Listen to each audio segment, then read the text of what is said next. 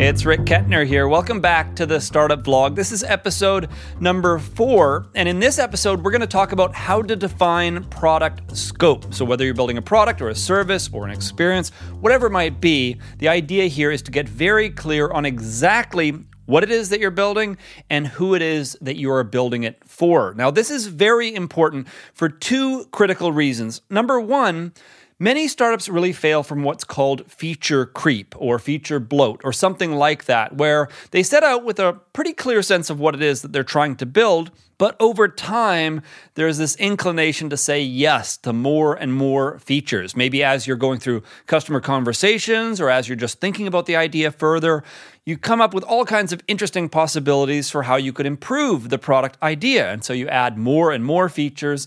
And of course, the result here is that the launch date gets pushed out further and further, whether intentionally or just as a result of taking on far too much. So that's kind of the first issue. The second issue is that it's much more difficult to market a product that doesn't have a clearly defined scope. So as the product kind of tries to be all things to all people, it can be much more difficult to explain what it is that your product does and how it can benefit people in a succinct and clear way. Because as the product kind of starts to do too many different things, there's this temptation to want to talk about all the different ways in which it can benefit a customer. And just generally speaking, the more clear and concise and easy it is for the customer to digest what it is that you're providing, the more likely they are to ultimately buy. So, again, the two reasons easier to get your product to launch by having a clear scope and easier to market your product when you have a clear scope. So, with that in mind, let's dive into some examples of the kinds of things to think about. Now, just as a quick refresher,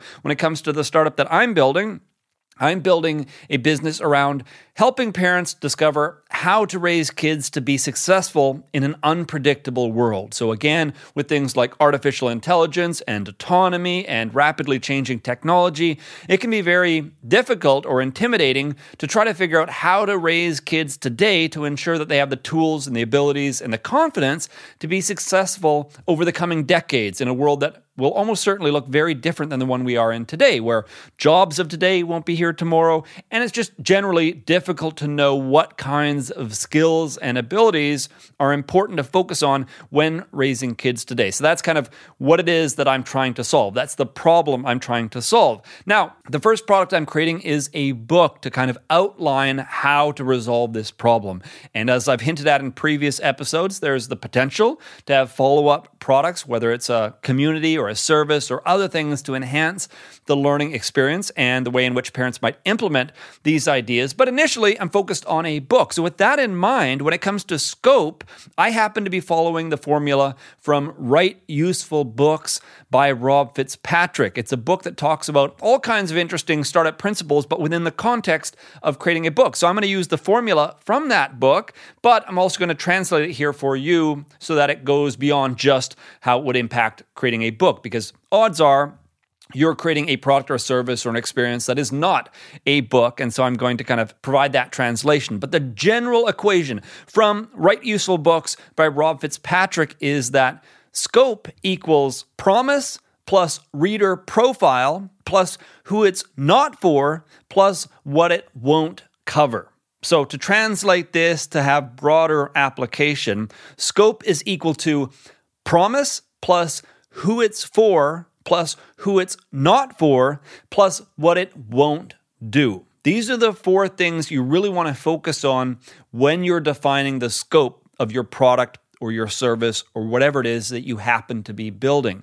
Now, number one is the promise that you are making. Now, if you refer back to previous episodes, I talked about how your startup idea is best defined as the problem that you're trying to resolve. So, whenever you're thinking of a product that you want to build, you want to define it based on the problem or the need that the customer has that you plan to help resolve. And this applies to virtually any startup idea. So, even for example, as I mentioned, if you're creating an entertainment based product, you might not typically think that that is solving a problem, but the underlying problem is boredom or loneliness or something like that. The customer has a need, and your product happens to resolve that need. Now, the promise is effectively how you plan to resolve that problem problem. Or put differently, when you're coming up with the promise of your product, it should resolve that problem in a significant way. So that is your goal, and you want to clearly define the promise that you're making to customers. What, what will it look like in your marketing material? How will you explain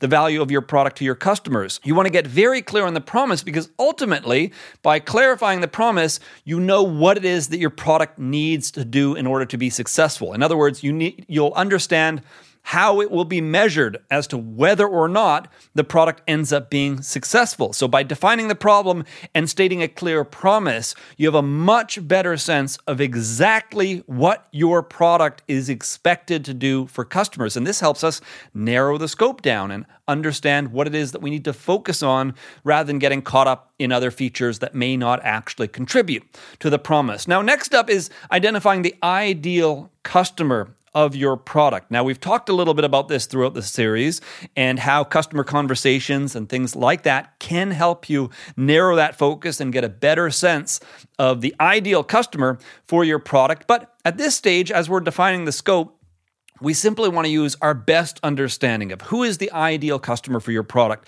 And one very valuable tip that I will include here comes from Crossing the Chasm by Geoffrey A. Moore. And that is when you're defining your ideal audience, one factor that is very much worth considering is the way in which those customers may or may not interact with each other. In other words, the ideal customer is one that is very likely to talk with other ideal customers. You want to identify a group that likely connects in some meaningful way on a regular basis, because this, of course, unlocks the possibility for strong word of mouth referral. Because if you ultimately deliver on the promise, well, people are going to want to talk about it and they're going to want to recommend it to other people. And if for one reason or another you've identified a customer base that does not have regular contact with other people that might benefit from your product, then you're really going to miss out on this natural benefit.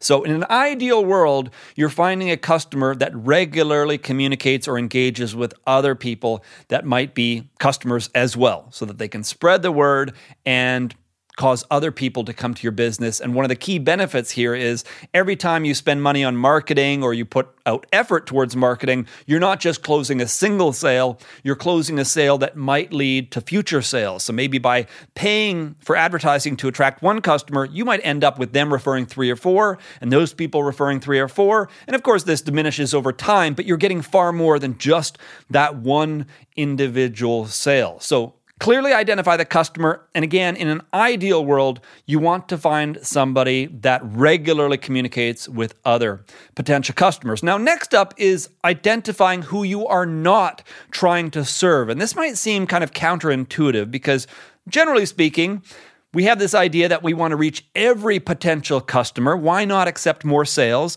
But the problem is when we design our product, to try to appeal to a mass audience, we run the risk of really appealing to nobody in particular. Because as we try to cater to the diverse needs of all kinds of different people, we almost inevitably water down the impact of our product for any one customer. So, by trying to serve everybody, we ultimately don't provide a perfect product for any one customer. So, don't think of this as necessarily eliminating customers. Rather, think of it as focusing on your ideal customer. If other people happen to buy your product, that's great, that's a bonus.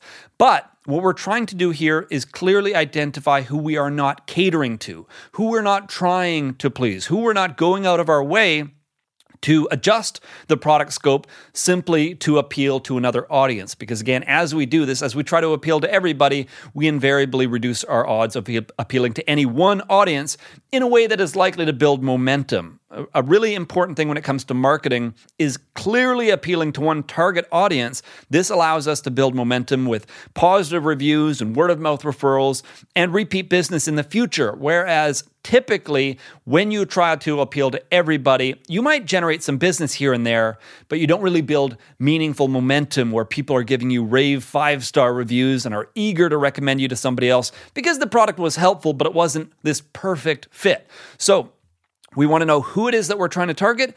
We also want to get very clear on who we're happy to have as a customer, but we're not ultimately crafting our product strategy around reaching them. So we get very clear this is the audience we're trying to reach.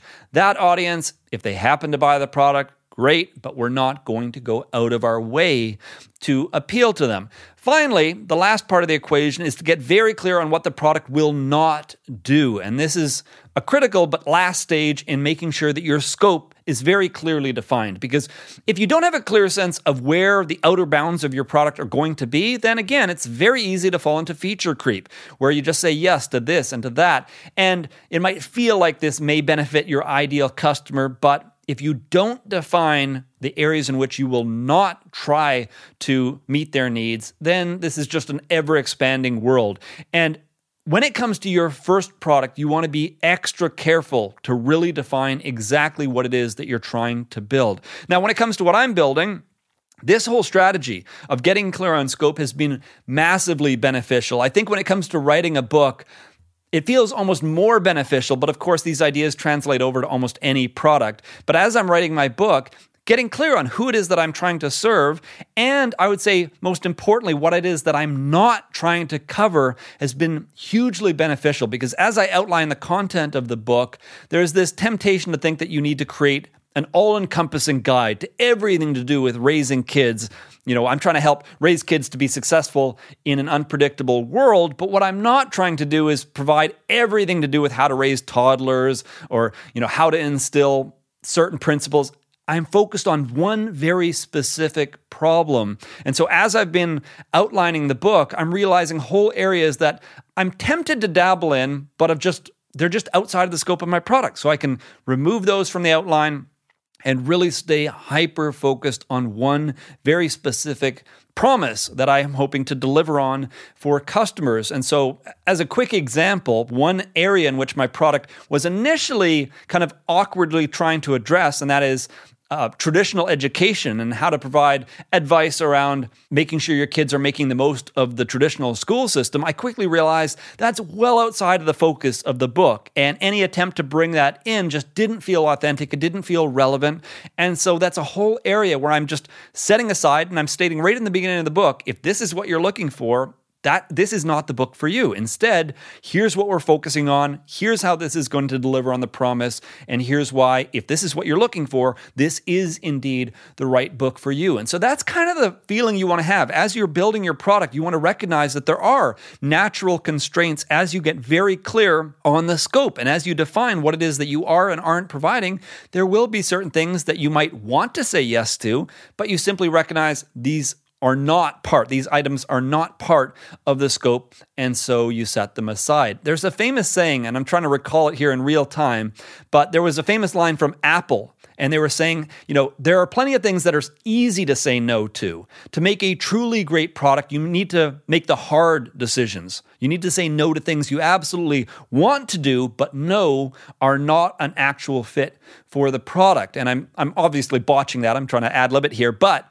that's kind of the premise. If it's something that's easy to say no to, well, you're probably not making a hard decision. If it's something you genuinely want to cover, but that you recognize is outside of the scope, that's when you know you're making the right decision and you're constraining yourself in the right way. You're staying focused on what matters and you're making those tough decisions to make sure that at the end of the day, you deliver a product that is coherent and it makes sense and it's well defined around the promise that you are making to your customer. So that's the idea here. Now, again, returning to the beginning, the two key reasons why it's so critical to nail product scope is number one, you avoid the whole issue around feature creep. You can stay hyper focused on what it is that you're trying to build, and you can bring your product to market that much faster. And then the second benefit being much clearer communication when it comes to your marketing. It's much easier to sell a product that has a very clear purpose, that delivers on a very clearly stated promise, and meets a very real need of your customers. And so by defining your product scope, you can gain these two benefits. And I'm sure there are many other benefits, but that's kind of the idea here. Get very clear on what you're building and it's much easier to execute moving forward. Anyway, that's it for this episode.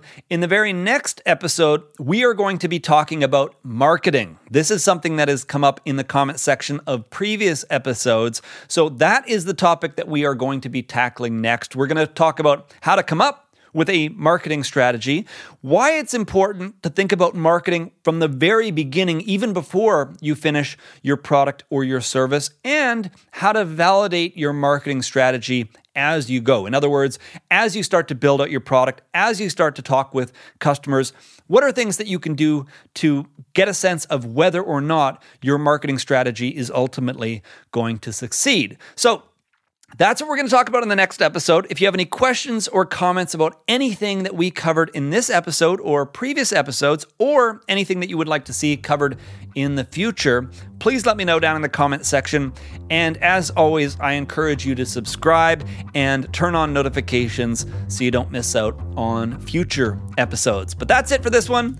I look forward to connecting with you again in the next episode.